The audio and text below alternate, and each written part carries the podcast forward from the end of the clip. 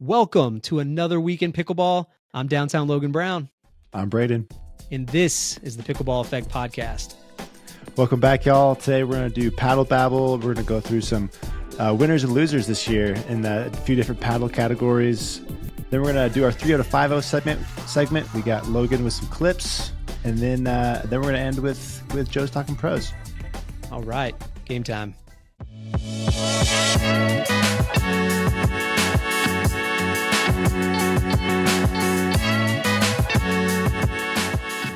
All right, Logan. So to start us off, we got a handful of superlatives Yeah. that we're going to go through on here. We, you, uh, you, you make a big part of this agenda, and you put 2023 superlatives on here, and I didn't even know what superlatives meant. But it's a great word. Yeah, super, superlatives, pretty good stuff. Uh, this is like the Dundies for pickleball. You know, if you ever watched The Office, um, these are like the Dundies. So we're basically we're, we're going to go through a couple of categories here, and Braydon and I both have our picks, and we are super interested too in your picks. So throw those in the comment section. Um, but Braydon gets to play with a lot more paddles than I do, so take it for what it's worth. Yeah, this So- will be fun. Yeah, yeah. So let's start. I don't want to start the first one because that may be maybe, maybe like the final one. But Okay. what's the best bang for your buck paddle? Best bang for your buck paddle for me. Uh, this is a no brainer. Vatic Pro Prism Flash. I still am a huge fan of the paddle. It's hundred dollars, ninety bucks with a discount code. It's it's just it feels good. So easy to connect with. Uh, so many people can play with it, and the can't beat the price. I would agree. That's the one I put too. We we actually did this separate from each other uh, when we put our our picks together. So that was mine. And the only thing I would even change about that paddle, I really do like it. I would um I would love like a slightly longer handle on it. That's it. Even on the so the Prism Flash, I think it's like five and a quarter. Yeah, and I think uh, I think the ones I'm playing with now is the five and a half. You like the five and a half? It's I funny really how like that, makes a difference. that- I mean, I feel like um, if you can, if the, I feel like on that one, I've been playing with it in a while, but the throat is like not as narrow there at the at the base. So like you, for me, if I do try to put both hands on it, you really can feel it's a difference in putting like your finger up on the face or your finger around the throat. And I don't like putting like my fingers on the the face of the paddle. Yeah, I know exactly what you're saying. Yeah, it, you can have a five and a quarter handle, but if the throat is steeper, it feels longer. Yeah, I know what you're saying.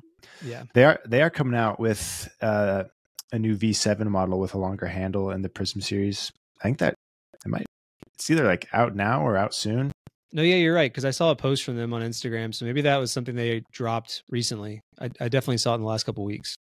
Yeah, super recent. Uh, I don't have one yet, but there you go. They have it now. Sweet. But we got to put it in the Prism Flash, Eh, or unless you're saying it is available in the Prism Flash. No, it's only available in the V7 model, not the Oh, okay, not the got it. Flash.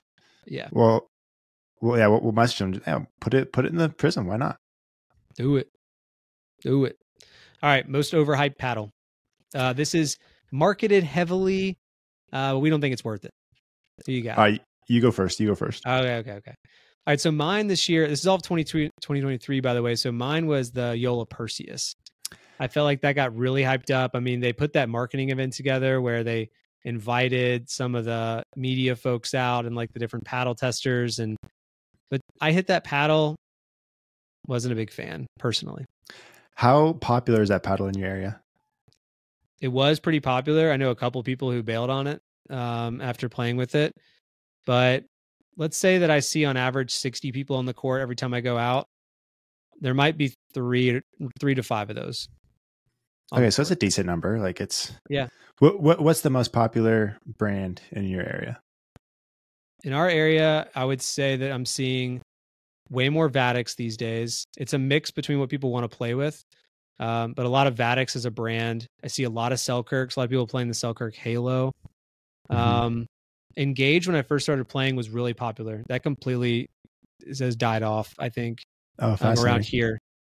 Um, But JOOLA JOOLA Perseus though, so I uh I don't totally agree with that pick, and here's why. Okay. I think the JOOLA Perseus is a unique paddle for the thermoform category.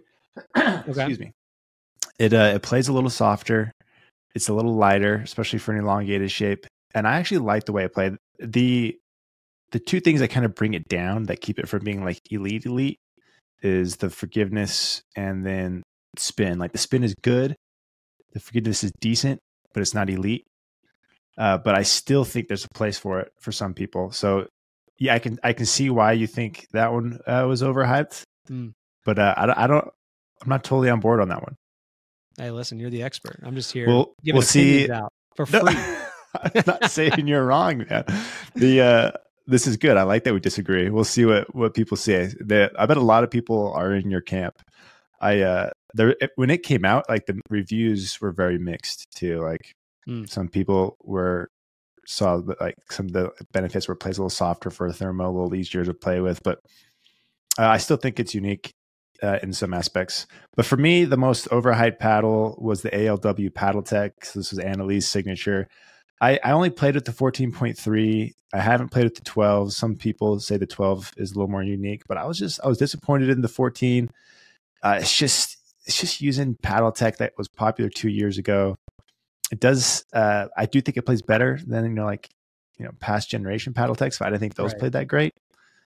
And so you, I just feel like you're paying two hundred twenty dollars for a, paddle with with some old technology. So that one was a letdown for me. There haven't. By the way, with that paddle, I saw that. Uh, so actually, this was pretty funny. Jared from the kitchen, the guy who owns the kitchen, um, the media company, he put together a review for that one, and his review is actually like pretty funny and comical because he's not like a nerdy guy. So he was like, make he's poking fun at himself, um, and it's worth watching. But I, I really haven't seen that many reviews on it. Right? Like, no one's no one's really put. Or not no. Yeah. there hasn't been a lot. Not a ton of reviews, just because Paddletek doesn't push that too hard. But the people that do Mm. have reviews, and it, it got like a lot of like I got a lot of questions about it. A lot of people talked about it in the forums, just because I mean it's Anna Leigh, right? Yeah.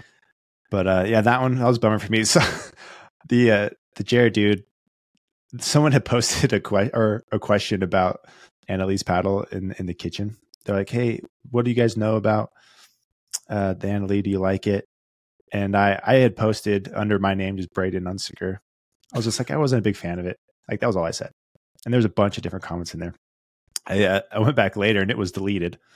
So Uh, the kitchen had deleted my comment and then they posted this paddle is for sale on our kitchen website get 10% off i was like oh my gosh this wow. this their form is like very highly guarded so you don't see everyone's opinion in there That's Anyways, I thought- frustrating. i thought that was funny Well, now people know in case you're in there trying to get the truth, maybe hiding it from you.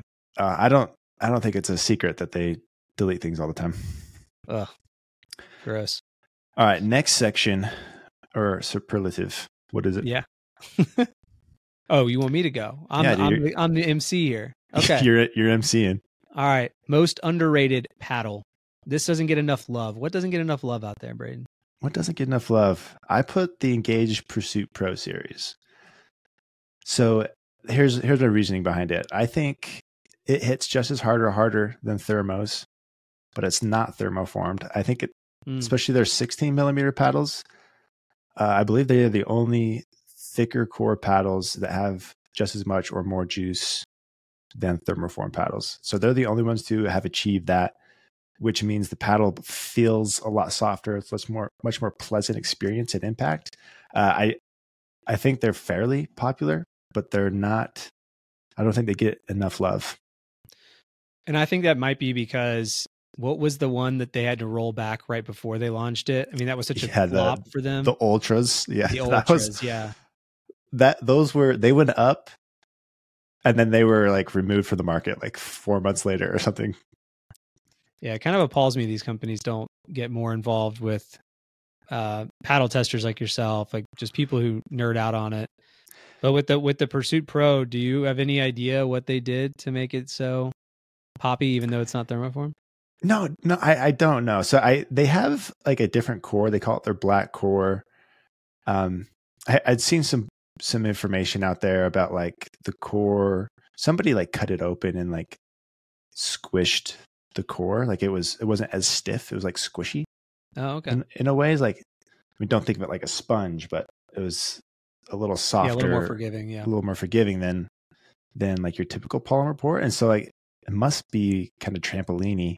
Like maybe the, I don't know what they do, but they do something to the core that gives it a little more power.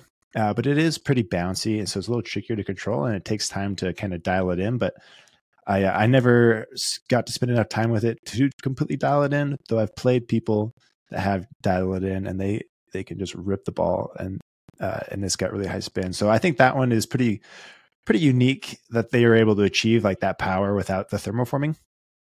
And I do think it's a a little underrated. What's uh what's your pick? Yeah, I chose the Selkirk 006, which kind of came out right along there with the 05. And then what I think happened is that with the Lux release, um, those those Selkirk lab models that came out, they just kind of got swept under the rug a little bit. And you um you gave me some some good numbers which were interesting to point out to people. This paddle is a little heavier than the typical paddle in the market, especially in like the thermoform raw carbon fiber category. But the swing weight is actually really nice. Normally, I think you can tell me if I'm wrong, but normally these uh, elongated thermoform paddles sit between like the 121, 122, almost even up to 124, right? And this one's at 118. Yeah. Yeah. It's, it's kind of cool that way. Yeah. It, has that higher static weight of like around 8.4, 8.5 ounces, which is intentional. Like they wanted it to be like a pro paddle. So like it has the higher static weight, but it's also elongated and has a really long handle. I think the handle is like 5.75 or six inches long. So typically when you have that longer, like extra long handle, that adds to like the head heaviness of it, which makes sense, right? Yeah, yeah. But uh, but yeah, they somehow, to your point, like achieved a lighter swing weight with having that extra static weight, and just having that extra static weight is going to give you a little more power and boost from the baseline, even if it's not all you know in the head per se. You think that uh, shape yeah. holds it back, like from the market adopting it more? Uh, no, I think it's price tag does. Although I see people buying the Lux. I mean, there's the, all those labs products seem to have like a really high price tag, and I still see some people buying them.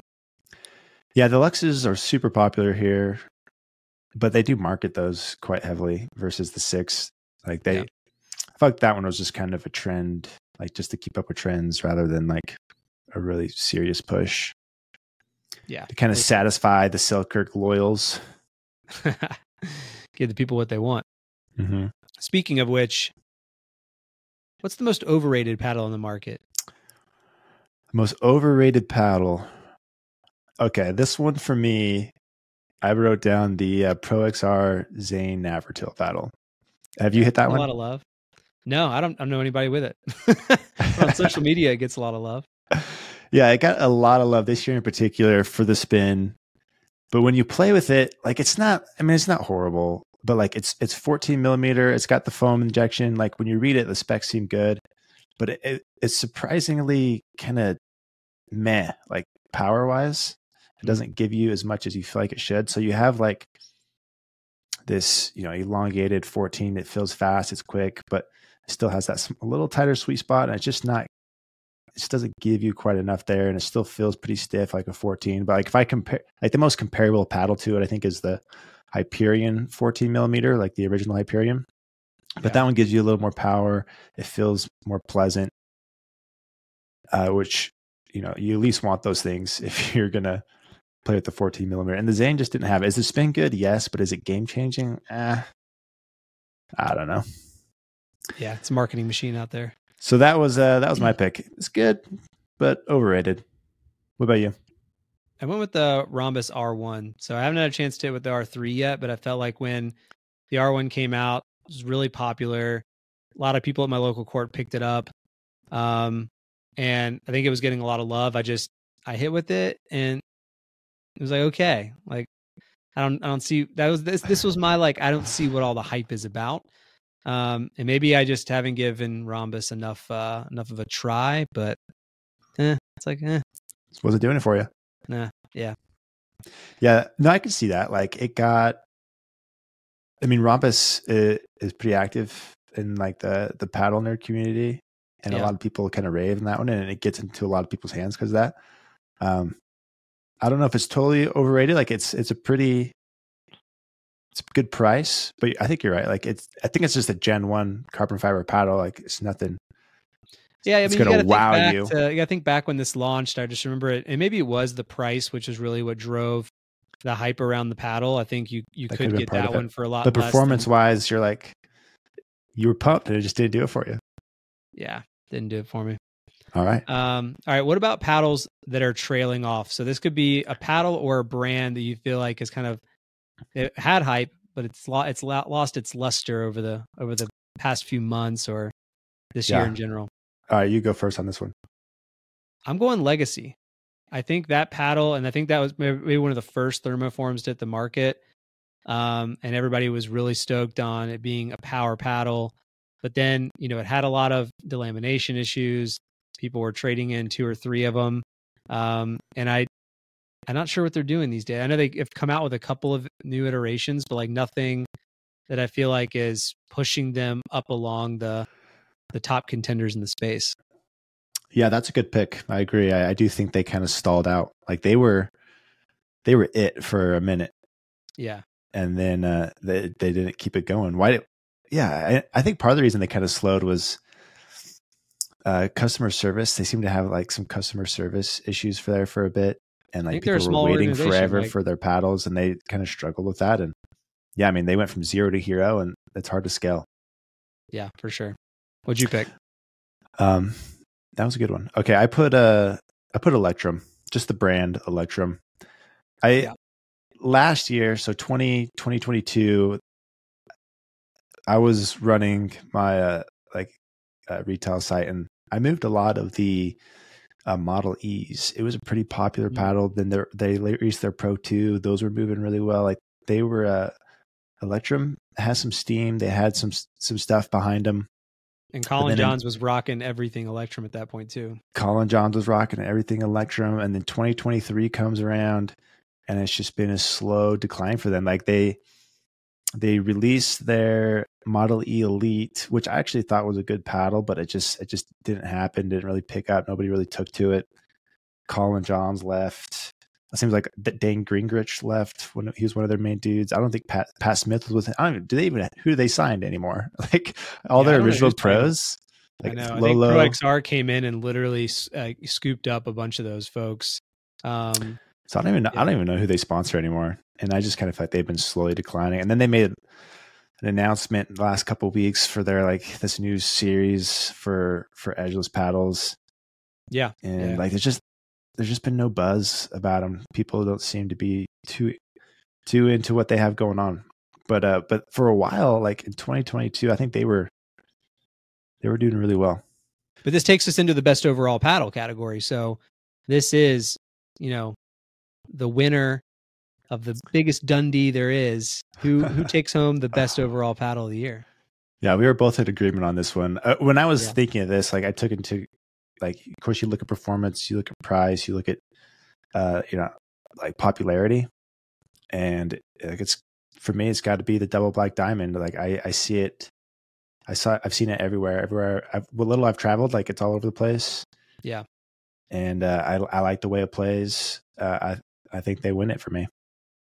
Yeah, me too. I think not only do you see them, but it was one of those things where because they had issues with inventory back in the day when they first launched, it wasn't one of those things where people kind of gave up on them. Like they couldn't even get their paddles for months, but the ones who did get it were raving about it.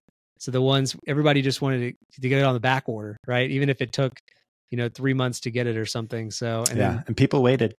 yeah, people waited, and I think they did a really good job with that, like rainbow silhouette that kind of got a lot of buzz and everybody wanted. They even raised the price on it and sold out of it. So, Yeah. um, just some cool stuff coming out of their camp. Yeah, I, I liked how they managed the colors. They added new colors, kind of changed things up throughout the year. Uh, they did a good job there. Like that was something Legacy didn't do. I don't think. Like they had their paddle that did well, but then it just it stayed the same. Like yeah, Yeah, like I think that's the, what they like, might have done what's the recently. They- difference? Did they get some Yeah. new colors recently? I think they like literally kind of copycatted the the fade that Volair has, that blue to white. Oh, did they? Oh, on their yeah. like Pro Air or something. they, Every every paddle's using Pro and Air now. So delamination though. So I'm, I was playing uh, earlier this week, talking to some friends who all had some thermos, and they were saying how their paddles started delaminating more recently from a variety of brands, and they've they had to deal with warranties and stuff. Uh, Is have you seen that in your area? Is delamination potentially coming back a little bit? I haven't really thought about it until I talked. It was like a group. It was only like four of them, but a couple of them were having delamination issues, and I was like, "Is this back again?" because That's interesting. Really... Are you playing outside mainly, or everybody in your neck of the woods playing indoors? Yeah, we're all playing indoor, but I do wonder if if weather is part of it because yeah, it hasn't gotten super cold here yet. Like we the, the lights down to like nine at our public courts, so it's been in the 30s um, at that time. But yeah, I haven't heard of anybody really complaining about delamination right now. Yeah, that's something I would love to hear from from those listening. Um, yeah, make a comment if you're playing with the thermoform. If you're having any any issues with with delamination, to see if it's on the rise again. Because I know that when it was at its peak, it was mostly attributed to to colder weather as being a big part of the reason why delamination was happening. Because the ball that glue's getting separated, right? Too the glue. Well, it's it's core crush is is more the issue oh. than the blue. But like the harder ball the paddle being colder is just like a combination of accelerating that that issue. So I, wonder if that's coming back. Cause problems like that. I mean, I I think any ball in general that's colder is going to be harder, right? Yeah, but, I just thought people were saying that the S one is like it feels like a harder ball in general, and like you add the oh, cold to that, and then yeah, maybe. I mean, like a rock hitting your paddle. I don't want to like say that it could be, but any any cold weather ball probably isn't going to do it any favors. Mm, fair enough. All right, yeah. So um, the only other thing in paddle news that I wanted to talk about there, there's that's our superlatives, but we've got this new. Uh, so the Ruby is releasing on Wednesday. This will be recorded or sent out on Tuesday. So tomorrow is the Ruby release, right? The sixth. Yeah, doing the Ruby release. Um, yeah, th- this one's an interesting one. It the full Kevlar does play more well, like it's different, but it's yeah. not like crazy different. Uh, so I, I do think some people are are really going to like it, but I'm I'm not convinced that like Kevlar is the next big thing.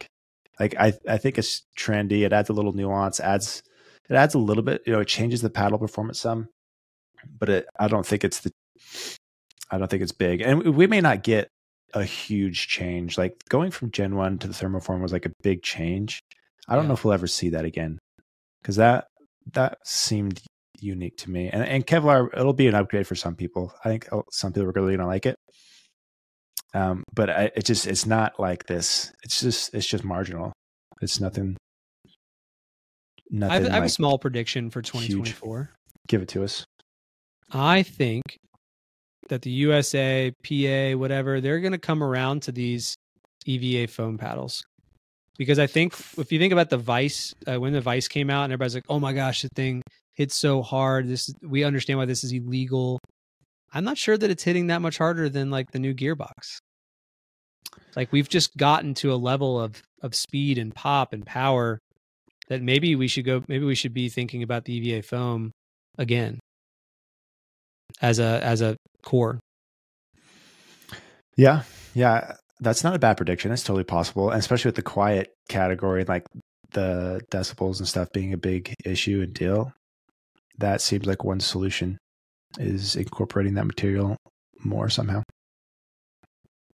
Somebody needs to put together the Doe Black Diamond against the Rhombus EVA foam paddle and see if there's really that much difference in power and pop. Yeah, there's a so John Q does like speed numbers.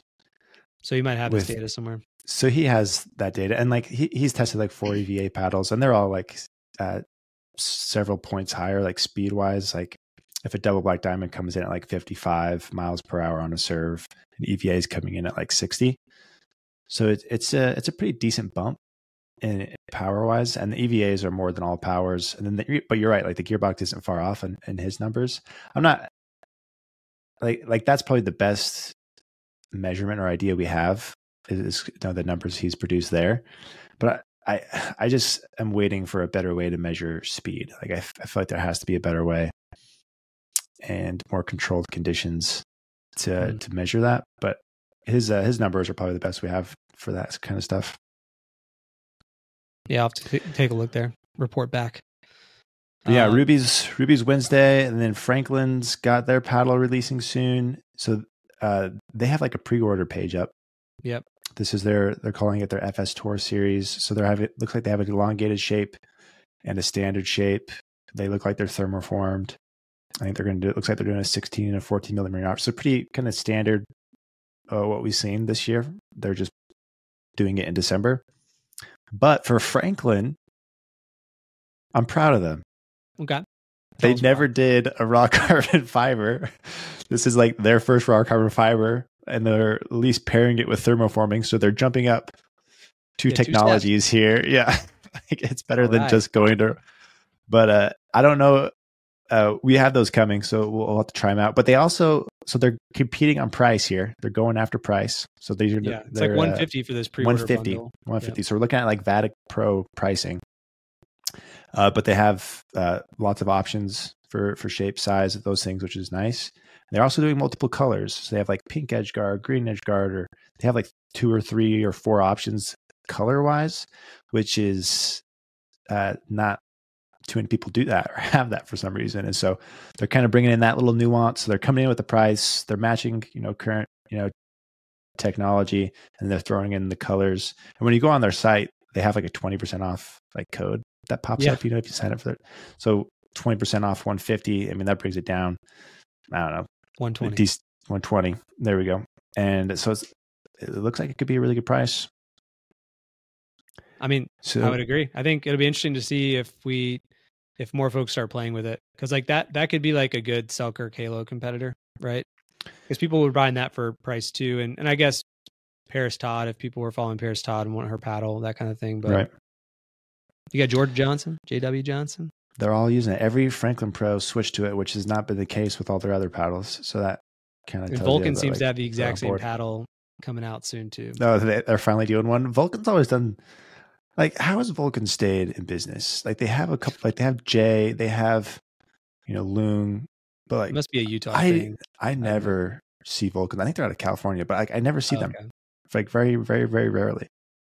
But Jay DeVilliers has been playing with their new one. So, I mean, it looks the same as the Franklin or any other thermoform elongated paddle, and just black face, Vulcan written down the side, you know, classic thing. But But like, they spend money on ads. Like, we still see their ads. yeah. Like, I don't know who's buying Vulcans. Them and Pro XR confuse me. Like, I don't know who's buying their paddles. Did we talk about this rumor last week about Vulcan being the ball next year of the PPA no, tour? that's is that a rumor? Yeah, I forgot where I heard this. I mean, I'm sure it was It's on one of the podcasts or on one of the forums. Calling BS right now. Yeah, I mean, it might be. Let's just call it the rumor mill. But they, uh that's what I heard was that they were going to try to be, they they're basically going to make a deal with PPA so they're the you know the the ball, the Vulcan ball. I don't think there is a ball from them yet, but yeah, do they even have a ball? I don't think so. but we'll see. but it's going to be the ball. Yeah. I will if see. uh, if anything, you heard it here second. So We- that that that should be our mantra. Heard it Yeah. here second. Heard it here second. Through the grapevine. Um, are you ready to look at some game clips and make fun of Logan? The- I- before we do that, I want to tell you about an experience I had this week. Yeah, tell me. This is still paddle babble related. Oh, okay, great. So I've I've done like a couple paddle consultations now, where I, uh, I get connected with the company, and we work out uh, you know some sort of deal where like they send me a paddle, I'll, I'll test it, kind of run some numbers, and just share my feedback on it. Um, so I've done a couple of these types of projects now, and I'm starting to think that I could be worth a lot more than I realize. Mm, yeah. and like so i th- these are like my first time doing these types of projects and so I- i've only done two of them this is the second one i finished. And they this brand reached out to me to do a review and i just said no but i'll do a consultation if you're interested. And they said sure. So that they they do like kind of lower end paddles or just they, they sell their paddles for cheaper. So they sent it out to me. I tried them out and I, I and I could send a deck with you know the numbers and my thoughts, and we, we had a meeting. So we we were chatting, and I just asked him, you know, you and I both have you know marketing backgrounds. So I was like, who's your target market for this? You know, like where does this kind of fit in your your catalog? You know, how do people progress through? Like when do they buy this paddle? So I was uh, looking at their uh, what they wanted to be the more kind of higher end paddles. Yeah. And so they're like, we want these to be paddles for like low level pros, tournament players, higher end. So like I was their target market for this, and the uh the paddle just it just wasn't it wasn't there. It wasn't what they thought it was doing. And so I'm talking to these these guys, and this is like a huge company, and pickleball is like a tiny segment of what they do. Okay. And uh, so, imagine these, these two guys were just like assigned to this. Like, okay, we're gonna go start making stuff for pickleball. Pickleball's Oh, popular. see. Yeah, you guys are in yeah, yeah. charge. And like they didn't know what swing weight was. They didn't know what twist weight was. Like they were unfamiliar with what thermoforming was. Like they just didn't know the general landscape of, of paddles. Hmm. And so I was like, we were like talking through these things. And I was like giving them recommendations on how they could upgrade their, their paddles to make it more attractive for for the market market that they want to hit. But I was just like blown away how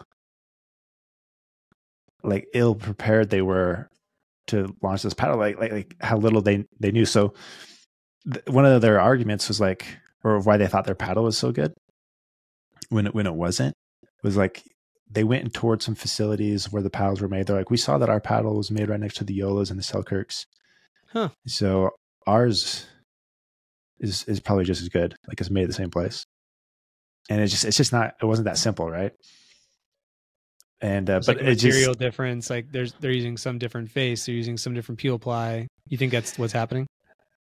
I don't know. I I, th- I just think they're fed this information from the factory and they just believe it because they don't know any different. Got it.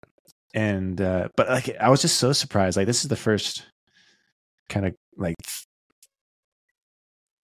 like I kind of met and presented like this information. I don't think there's going to be a ton of companies like them that uh, just aren't crazy familiar with, with what the you know the market has right now and like how to compete in it. But I was like, man, I should have charged a lot more money for what I just gave them. We should give them a pitch. I mean, we've already talked about you going full time into pickleball. Now we've got like I think we got three revenue streams for you. So we have uh, coaching, and we have, of course, the reviews, which you'll get residual revenue from uh, codes used, and then you do consulting. Yeah, but streams. That's what like, I've been thinking about. Is like consulting. Have you ever done any consulting work? Yeah, like on the marketing side of things. Yeah, yeah, you've done it. yeah. But I think for you, like, I mean, especially when it's an R and D project, and if it's a huge company, they have a lot on the line. Like for me, there's less on the line, right? You can like tinker with this, tinker with that to see if it makes sense. But if they want to go to market with a product, they can't afford to spend 500 grand making a bunch of paddles that fail, right? So Right. you're worth a lot in that in that scenario. Yeah, I, I, I, think I'm worth a lot more than I than I realized it potentially. And like if you think about it, like how many people have hit as many p- paddles as I ha- as I've hit and had the experience. I mean, I've been doing this for like you know a few years. There's probably only like ten or so people that kind of have the same level of experience, and so like it's pretty niche, pretty unique, and uh, yeah, I think that's a potential potential area where I, I could could go into is like just consultation type stuff. Uh, but that was uh, that was fascinating to me that this company was pushing pickleball so hard without having that like baseline knowledge. Without a lot of understanding to it. Yeah. I think that's the way these big companies are. And it, you, somebody in the C-suite said this is a big opportunity. There, it's a fast-growing segment. Okay, well, we can afford to throw Billy and Bob at this. Okay, Billy and Bob, go figure it out, and let's get us get us to market exactly- by middle exactly of next what it was. year. Anyways, that was uh, that was that was interesting to me. But I do think there's a there's an opportunity there for me. Like I I do want to go full time sometime next year, and I, I think that could that could be a potential. I think you should send him a pitch and uh, give him like a suite of hours. Let them know what your rate is for that that bucket of hours. And Yeah, like yeah. What's the it. best way to approach that? Like I've been thinking about it. It's like, do I pay per like project? Like you could do like a retainer fee almost, right? Yeah, I think uh, I I got some good advice from some folks in on my in my camp about like from the marketing point, uh, side of things, and what they do is they only make it worthwhile in like batches of time, so they don't. It's not just a la carte. Call me when you want, and I'll charge you for the hours I work. They normally do like bundles, so you can have me for five hours a month, or you can have me for fifteen hours a month, or twenty hours a month, and maybe maybe you offer them a bit of a price break at each of those for your hourly rate so that that could be a good a good position for you depending on how much work they need to put into this launch and Yeah. how fast they need to get it to market Yeah, I like that. That makes a lot of sense. And like if I had two or three brands, you know, where I had these like arrangements with, and then I can still protect my time to do other things and and still put time towards there. But yeah, no, definitely an opportunity there. I I, I think I especially with like my marketing background combined with you know like my experience with with paddles and my knowledge there, like it's a nice combo. Like I, I could definitely bring some value to to some companies there. Keep us posted. Let us know how that goes. I think it's awesome. But yeah, I like I like what you, uh, your comment there about like packaging the kind of the retention. And that way, you just know what you're committed to, and yeah. and how many clients you can take on, right? Because your time's going to be somewhat finite, right? And you would hope that working for yourself, you're actually giving yourself back more time, right? You know, not working 50 hour weeks, but hey, do what you want. yeah, yeah, no, I definitely want to protect it, which uh, which you can do with that because you can make it, you can control your hours that way better, and I like that. But you know, de- definitely like kind of some high value hours there. Um, I know, like I know, like freelancers and people I've worked with in the past, just with like creative stuff and with other companies. Um, like it's very expensive. Oh yeah, to to work with people like that. But in the long run, I mean, there's there's just advantages, right, to going with that going with an agency or like a freelancer, but there's also advantages like around you know how much they cost. But you know, it's uh, definitely something like I think a big opportunity potentially there to go help supplement income. Send me some free paddles. I'll test them Dude, for you. Yeah, I'll I'll make you part of my my uh my focus group. Yes, that's right. focus group. Thank you. Yeah, if they want focus groups part of their as part of the package, it's going to be another thousand bucks going straight to you. All right. That's what I like to hear. Junior consultant, downtown junior. Logan Brown. There we go. I'm just going to call you my junior consultant from now on. Yeah, I like that. Got a junior consultant across the country. Yeah, he's in our southeastern territory. Uh, really good he's, player. He's my he's my 4 uh, mm. division you testing might not division. after you see these game clips. I'm telling you. okay, let's let's go to 3-0 to 5-0 segment, dude. So yeah, Logan's got some clips for us. I haven't seen these. Yeah, I put these together. I filmed these two games when I was trying to put together some content for the um, pickleball apes. So I'm using the elongated paddle. Um, so I guess keep that in mind. I don't know if it really mattered too much. It was different. That you're you're probably bit, better than normal with it. Probably better. So, normal, yeah. yeah, this is better. Dude, I feel like I've been playing terrible lately. It's been this was like a stressful week with the day job, and then my pickleball suffered, and I I don't know about you. I just I feel makes you feel down when you play crappy, you know. I know. I'm with you. I um so I've been invited this uh this is actually fun for the podcast too, folks listening, because I think if you have the resources and time to do this, like putting it together, um, w- would probably be a lot of fun. There's this guy in town, and he puts together a group every single month. It's a money ball tournament. I've never played in it because it like requires an entire Saturday or Sunday to go do it. Um, but the way he sets this up, I'm playing in it next weekend, and I'm a little nervous. It's like some of the better players in town for sure. And everyone's 4045 and up. And the way he does it is everyone goes in uh, by themselves. You get put into one of three pools. And normally there's eight to 10 players in every pool.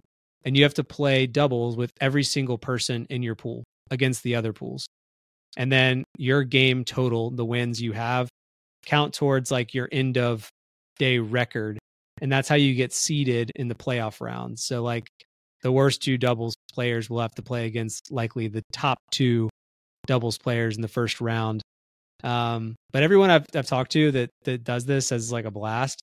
Um, it's like tiring as, as I'll get out, but um, a good time. So I'm hopefully going to get some pickleball in this week so I can practice. What's the payout? So like top three. yeah, everyone puts in twenty bucks, and I think I, I, can't do the math off the top of my head because I think there's it's, it's 20 bucks decent. times uh, 30 people or 32 people. Um, so I'm not sure. Maybe it is 500 for the first place, and it's pretty good. Like that. But and most the of the guys re- who've won first place are are four fives or five O's. So, and the only requirement is that you pay the t- the fee, the twenty dollar buy-in, and you have to be invited. But yeah, twenty dollars, and you have to get be on ah. the invite list. Mr. Junior Consultant, Junior consultant. Get invited over here. I think somebody got me in early, and I've just been on the loop. You know, I just get like the same request every every month. You're gonna so. you're gonna request to be a senior consultant here soon. Right. I need a pay raise already. All right, you ready? So um, yep. I'm going to go through a couple of clips. I'll hit pause, but uh, on at the end of these points, Um, but one thing I was telling you about these games, I think everyone who's listening should like record themselves. I just put like a little tripod on a fence with my phone. I think it's amazing how quick points end.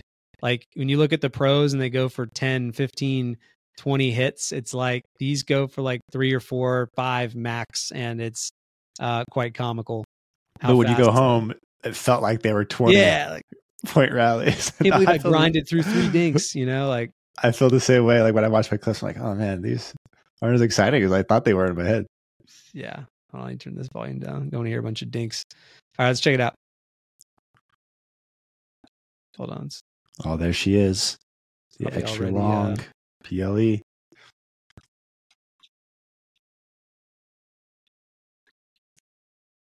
Yeah, so you see that ended pretty quick. That was on the fifth shot. And that one specifically, what I wanted, like right, right here. So I, I hit an okay drop here. What I'm frustrated. Say again. Said it was a great drop. Oh, thank you. Uh, it was the paddle. So I hit this drop. This right here. This might go back to where Susanna was saying my footwork, but man, should I have not hit down the line here? Like I've got to be in better position to take this ball back cross court. I think I short hopped it. I don't know if you have any mm-hmm. opinion on where should I have like after I hit that drop, instead of trying to come all the way to the kitchen, should I have just like split step mid court, waited to see what he hits, and then move in if it's advantageous? Yeah, I th- that's a good way to look at it. My, my my thought was the the dude hitting the ball in the green shorts. He, I mean, he was telegraphing where he was going to hit that ball. Like he wasn't hiding it. Right. And when you're approaching, when like when you're stepping up to the kitchen, like look how center you you approach the line, you approach the kitchen line down the middle. Like you're pretty close to the middle, Yep. Yep. and you you're you're almost you're over covering the middle. Like if you had if you were one to two feet to the left as you approached the the middle, like you could still squash anything that sped up down the middle with your forehand. But then you're covering that line better, so you don't have to take as much of a step to cover that ball. So I just think you look- part of the reason that dink was more difficult is because you had to take a big step to get to it. There's no issue going down the line like that, um, but I, I think uh, if you had approached the kitchen more down the middle of your lane, like the middle of your box, rather than the middle of the court, I You would have been in better position. better position to give yourself more time to react to that that shot. Yeah. Good points. All right. Let's try the next one. We got a couple more. Next here. one. Yep.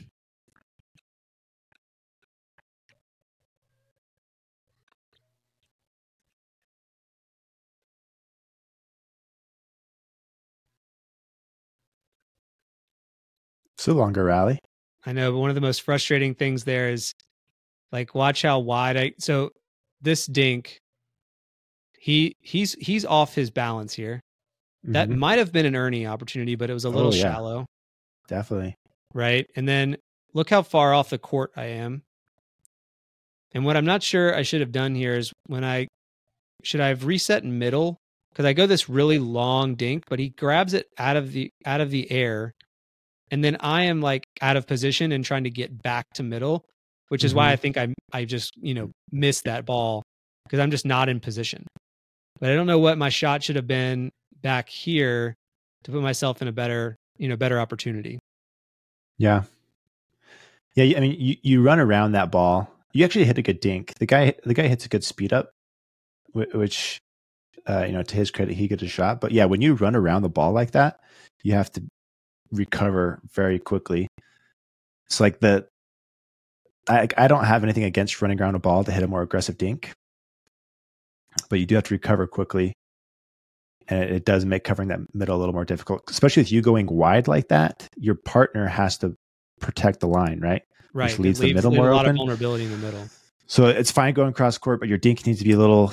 It needs to be like on the money, and I don't think you hit that bad. There was just a, a decent gap there.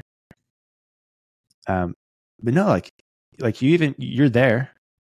It looks like you're prepped on your backhand, nice. Uh, may just may just hand missed it. backhand would have been nice if I had that shot. I don't have Yeah, that shot. two hander there. But yeah, you, you go for the big counter there, right? Yeah, I just I think I was behind the ball too. Like you see where I'm I've got the paddle. Like watch where I've got the paddle there. I mean, it's like behind it's like at my shoulder. Yeah. You know, where I should be out front, you know, meeting that ball. Yeah, I mean that one's and, and like a, like an alternative shot instead of running around it. Like if you just had stayed in your lane and just sliced it, then you're already in your spot. But like I don't know, I I got I don't have an issue with you being aggressive there. But yeah, you got to recover quick and knowing like go to protect the middle first because like if they do attack, that's where they're going to go. Mhm. Like they don't have any other option. Yeah, so if you're point. if you're looking for it, then you could prep for it well and do some damage. No, I I I, I don't mind what you did there, and it looks like you still caught the ball out in front decent. Just uh just missed it on the edge a little bit. yeah. Yeah. All right, let's go to the next one and see what we got.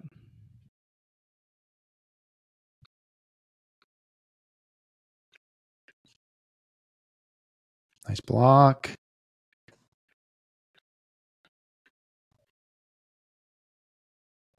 Yeah, they look good. I don't know if I just put that in there if I had anything specific, but I don't know. Did you catch anything there that's worth noting? You know, the one thing I thought here, I, I remember when we we had talked with James, how he said, like that one right there, you you go underneath it a lot. I Like, don't it's know a- why a- that's my default is trying to roll it's a it's a higher ball. Like maybe if you can alter, yeah, that one right there. If you can like get in a position where you can swing a little flatter, put a little more on that. Like, I mean, you didn't hit that bad at all, but there's a potential to do more there. One one of the things I notice, like when I play super high level guys against you know four fives, Yep. higher level guys will if you leave it up like they did for you right there, they punish you for it, and it's really hard to recover. But when I Mm. play kind of four or five lower, like they'll do something with it, but you can get away with higher ball because they don't they don't do as enough with it. You mean this So if- ball right here that I just hit? Yeah. So if if you can practice, I think punishing people for leaving that up Oh, I see. and and just develop, you know, get develop something that's a little flatter, a little more sidearm, a little flatter, hitting down, not as loopy, and then you know finish that point earlier yeah, because that they kind of work their way into it back to the net when, Yeah, when you guys had some there. opportunities there. yeah, yeah, that, I, yeah, that's. I mean, it, it- like that's just small things. Like you still hit that good, but I think we can hit that better. No, that's what this is about. Got to get better. And that that was that was the James tip. That was, Yeah, that's right. Way to remember. that was a good one.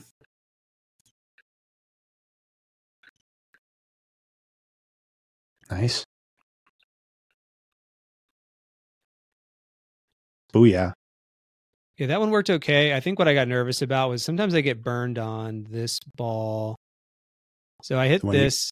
I hit Yeah, this it was a here. Watch block. this ball. So sometimes with what like this guy in the white is not as quick as some of the other guys I play with. Mm-hmm. And I don't think I should have hit this ball the way I did, but I'm not sure what the right ball or shot is. But you see how I take this all the way across court and it's like it's just hovering over the middle. You know, if he's in the better position and he's coming up um, in the purple or green shorts, I don't know. Did you? I don't know. What did you think about this shot and what you would have hit differently if you were in this position? Yeah, that's not bad. I mean, that's a low ball. It's, that's a hard ball to attack. You, to go straight at the guy in the white, taking that cross court's good. He's he's not moving up. And you you pulled it wound. You pulled it wide enough. You found his backhand. It was a little high, but your partner handled it. But no, I I, I think that's a good shot selection. Just Yeah. uh, boom, you guys won it. I think I got two Yeah. more points. Let's see. Okay.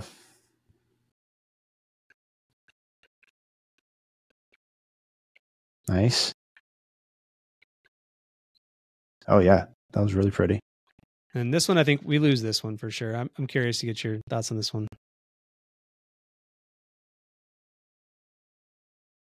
Good volley there.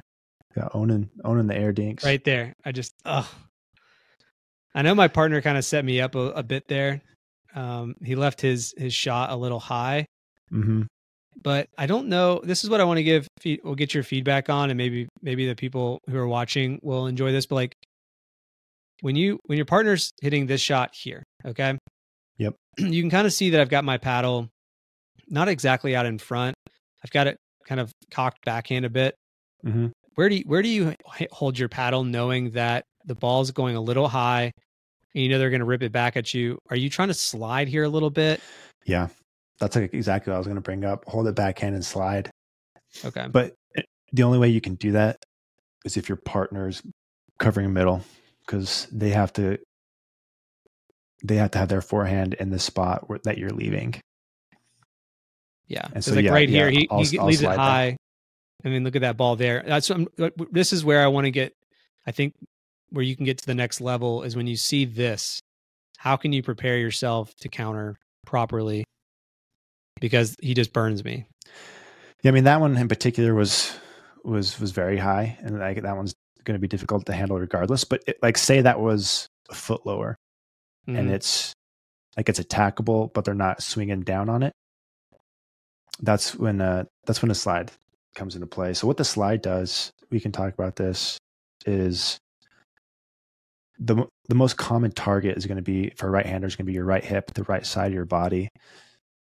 So mo- most people are going to go there, and so by you sliding right, you're giving you don't have to switch between your forehand and backhand. You just stay on your backhand. Whatever counter you hit is only going to be your backhand. So it saves time there, and then you're covering that common target, so they're not gonna they're not gonna uh, handcuff you. So you're you're covering that, and you can still reach to the left if they go to your left side of your body. Mm. Um, so it just it makes it easier on you because you know how you're going to defend it. You don't have to switch hands, and you're covering just the line and the and your hip. You're, you're taking those options away, but still covering with your backhand. But your partner has to shift with you. If you're if you're not cohesive there, if they're not if they're not crunching the middle with their forehand, then uh, it's very possible to get burned there, especially at the 4050 space. Like sliding can still be effective, but it's uh, it can be less effective because either your partner doesn't slide or the person speeding it up is just speeding it up. Like it's more erratic, it's less predictable. Like Yeah, if that makes yeah, sense. Mhm. Yeah. 'Cause It's almost harder to defend sometimes when uh, kind of the 4050 because like their speed ups aren't as controlled. It's just kind of sprayed, which yeah. and uh it's it's so- like those are kind of harder to defend in a way like um That's fair when point. when i play people at, and when you're playing new people it makes it a little trickier because you you don't know their tendencies but yeah i I, I think a slide there is good, but in, in that particular scenario, like you know, he, he was swinging down on the ball. It's tough. You almost kind of just have to throw your throw your paddle out. Like that was, there's no reason to get mad at yourself on that one. All right, fair enough. Yeah, I just uh when you watch the pros as much as I do, you kind of want to imitate a little bit, and I feel like I see stuff like that, and I'm like, you know, James Ignatowich would have put that back. Probably would have put it right back in Collin Johns' face, you know. Yeah, maybe. But But yeah, Fair yeah, put two hands on there, slide, cover your Mhm. ground, see what your partner does. But and, the, one of the best tips I've heard, like whether to counter or to block, was from Simone. She says, if it's a high ball like that, don't look to counter, look to reset. If they're attacking below the net, then look to counter. And so, like that one, that ball is above the net. Like I wouldn't look to counter. I would just look to get a paddle in the way and just you try to keep the point alive. And uh, so, yeah, sometimes people will try to put a swing on that when uh, that's going to, like, the timing has to be so good if you're trying to counter that ball because the ball is coming faster and down. Uh, so it's it's better to think defensively and and just try to reset it if possible. Yeah, that's a good point. Okay. Well, listen, man, I appreciate all the feedback.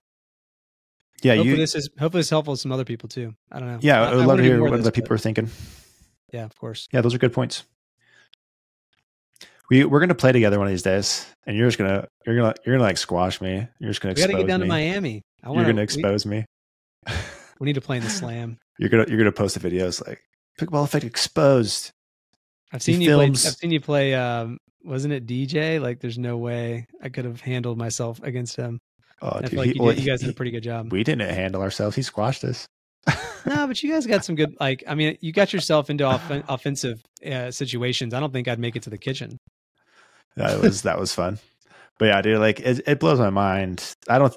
It seems like everyone who starts. like We've talked about this before, but like where people, everyone thinks they can go pro, and Mm. like they can't. No, I mean, I've played some of the five O guys here in town, and I just know. Well, not that I've ever tried to go pro. I just know the gap. yeah, oh my god. yeah. Like I'm just a middle of the pack, like five zero dude. Like, like I hold my own, but I'm not like squashing people. And if I play like a like a five five person, like they squash me, and then those guys, if they go play lower level pros, they get squashed, Mm. and it's, it's like I'm not. It's it's harder than people realize, but it's so fun. You still see improvement. I think that's part of the addiction to pickleball. Is like since I've started playing, there's been like a steady climb of improvement, and it's it's fun to see that. Yeah, it's nice to have that. Like it's I feel like even in tennis you can get stagnant. Really, I mean, it's like it's really hard. I feel like to get incrementally better in that game. Yeah, Um, but you can make little small improvements in pickleball and makes a big big, big difference. I think. yeah, it's fun. That's how I feel about golf too. Like I love golf, but I've just I've been the same player for so long that it kind of loses its its traction there. Yeah, golf's a tough game, dude.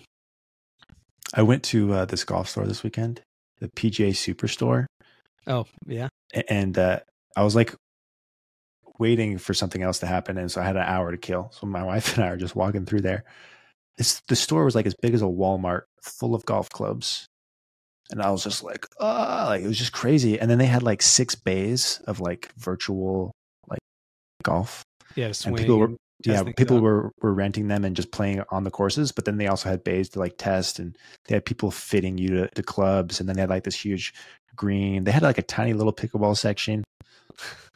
Uh, but this this place was just ginormous. And one thing I noticed was there's there's a lot of brands, especially I was like I was looking at putters. Like you have like you know your big brands, right? You have like Ping, TaylorMade, Titleist. You know, like there's like five or six big ones, but there was a there was like three or four brands uh, I I- like I didn't recognize for putters, and I got I'm I'm kind of out of golf now than I was a few years ago. So I'm sure people playing golf probably know them, but I was like, oh, maybe pickleball isn't alone in having so many brands. Like these, even with golf being as big and as established as it is, there's still new brands showing up. Like there was this really funky putter. I was actually really digging it, but it was like this brand I'd never heard of, and I bet they just specialize in putters. Yeah, And but then there was like there's brands that only did like gloves. There's brand like there was like more niche stuff for other. Anyways, they carried a ton of different stuff, more than just you know your top five six you know recognized names. And so maybe pickleball isn't alone in the fact that there are so many brands because I, I always feel like pickleball just like crazy with people trying to come in all the time. But maybe that's the same for everybody. yeah. I mean, I think you're right. There are a lot of brands in golf and a lot of brands in pickleball. I think we talked about this a bit last time too, but the difference I think right now is just that maybe it's a bit easier to jump into the paddle space as far as manufacturing and like making a putter or a driver in golf is maybe not as easy to do. Maybe I'm wrong on that. I don't know, but uh, there's a lot of money floating around in golf. But wouldn't it be cool? I mean, these uh, you have a. I don't know if you said you're working at the pick or the pickler is the one you go to, but do you think there's a lot more room for improvement there to like make that an experience for new pickleball players to roll in and have an entire wall of paddles to demo and you know like a little wall bay to like go hit or play with a friend in a small kitchen area Yeah, I I love that idea, like some sort of paddle fitting experience. yeah that, that like golf has. I uh I actually it's funny you bring that up because I literally sent an email to the the guy that that owns it's the Flying Pickle, and I, like that was Oh, part of my Pickle. idea. Uh, I was like, I was like, look at because I this was based off my PGA Superstore experience. I was like, they're uh, this is their model. Like, I think we could take some stuff from there and marry it into pickleball. Like, create some sort of like, okay, we have. It's one thing to have the right lineup of paddle options available, and then the second piece is like the fitting. So having, I don't, I don't know, having like some sort of maybe, like you said, like a little court with wall of demos, like they do with putters, and they're green, but there needs to be some sort of ex- paddle fitting process I think to take advantage of you know all the options you have because it's overwhelming for most people. They don't exactly understand the nuances of of paddle shapes, handle lengths, you know the types of you know, the way paddles are built. And so marrying the the idea of having the selection, but also having the expertise to to fit people. So you know having I don't know paddle fitting clinics, classes, or maybe people can like schedule me for you know to get fitted. more revenue streams baby keep them Yeah. coming Keep them coming. There, there's so many ways to make money. round them up Yeah, but oh yeah, I don't know. I, I like that idea though. that you just pointed out, like having some sort of paddle fitting piece and even paddle customization. Like they could come in and we just, you know, we play with the weights and I kind of show them different arrangements and help them get it figured out. And just being able to go and, and do that in one sitting is great because even in rec play, you you basically will set your paddle up once, say, eh, I didn't like that, didn't like this. You go back home, you fiddle with it, go back out to rec play. Like just Yeah, doing it all in one, you know, hour would be amazing. Like, let's hit Yeah. We just sit 50 together balls with this and it 50 out. balls with that. And yeah, Yeah, I love that idea. Boom. we're We're geniuses. just we're geniuses. Million dollar ideas coming out of this podcast Yeah. every week. Millions. Don't forget me when you're a millionaire. Never, dude. Thanks. All right, Logan. So- you uh, at the end of the last podcast, you're like, uh, later, love you, bro. And I just I stayed silent, and we uh, No love. we ended it because I already had, like I had already complimented you, Oh, thank you. and I I froze, I froze, but I I do love you, Logan. I think you're great. Thanks. Now it's my turn to freeze. I got okay. I know we're over, but I can tell you this story because I think it's hilarious. This is bonus material Bonus. about an I an I love you story. So I met my wife in school. We've been dating, I don't know how many months. But uh she's she's half Chinese and like I wanted I wanted to I wanted to drop the words. Like I wanted I wanted to tell her what I thought, you know? In So Mandarin. I did. that was that was the idea. I was like, oh, this will be adorable. I'm gonna tell her I love her in, in Mandarin, which is like Owaini or something like that. So we're, we're like in the stairwell of her apartment complex, and and I say it, and but like she, she doesn't like have any reaction. I was like, I was like, you know what that means, right? She You goes, know yes. She says, yes, I know. And then there's like this awkward silence. I was like, uh, I gotta go. and then I just left. She never, she didn't say it back. But you end up being you ended up getting married, so I guess clearly it worked out somewhere. Uh, along the way. I could you say it any better than that? Like I nailed that, right? I would say that's that's a pretty that's very thoughtful of you for sure. Do you do you remember telling your wife that for the first time? Some heavy words. It's some heavy words. But I don't have as good of a story about it. I mean, we've been uh, together for nine years now. I'm not sure at what point that happened, or somewhere in that first year or two. But I, man, feels like forever ago. Most people probably. Well, she probably said it back, which is why it wasn't memorable. Hmm. Yeah, we were probably on the same page, speaking You English. guys are on the same know, page. Common You weren't- language. You weren't head over heels, and you guys were you guys were both in love. It was it was one sided over here. Well, she she came around. Your wife came around to it. Clearly, She did. does she I, now uh, tell you "I love you" in Mandarin, like whenever she wants to tell you that? Because that I would be wish cute. you. I wish you would. Maybe she should watch this and kn- know that's your love language. Is it's not it's not acts of kindness. It's it's not physical touch. It's I love you in Mandarin. If if she says it, I'm not going to tell her to watch this pod. If she says it later in the week, I will report back. I All right, thanks. I don't think she listens to our podcast. I don't think My she loves me that doesn't much. We must be doing something wrong. Our, our wives won't even watch our stuff. Well, she hears me talk about pickleball enough. She doesn't want to hear me talk about it more on this podcast. Well, there you go. All right, thanks everyone. Hope uh, hope you enjoyed the bonus story. Uh, love Logan. Love all you guys. Tell us. Say it back in the comments. We Say need to hear it. Say it. so Say we it. know it's real. All right, see ya.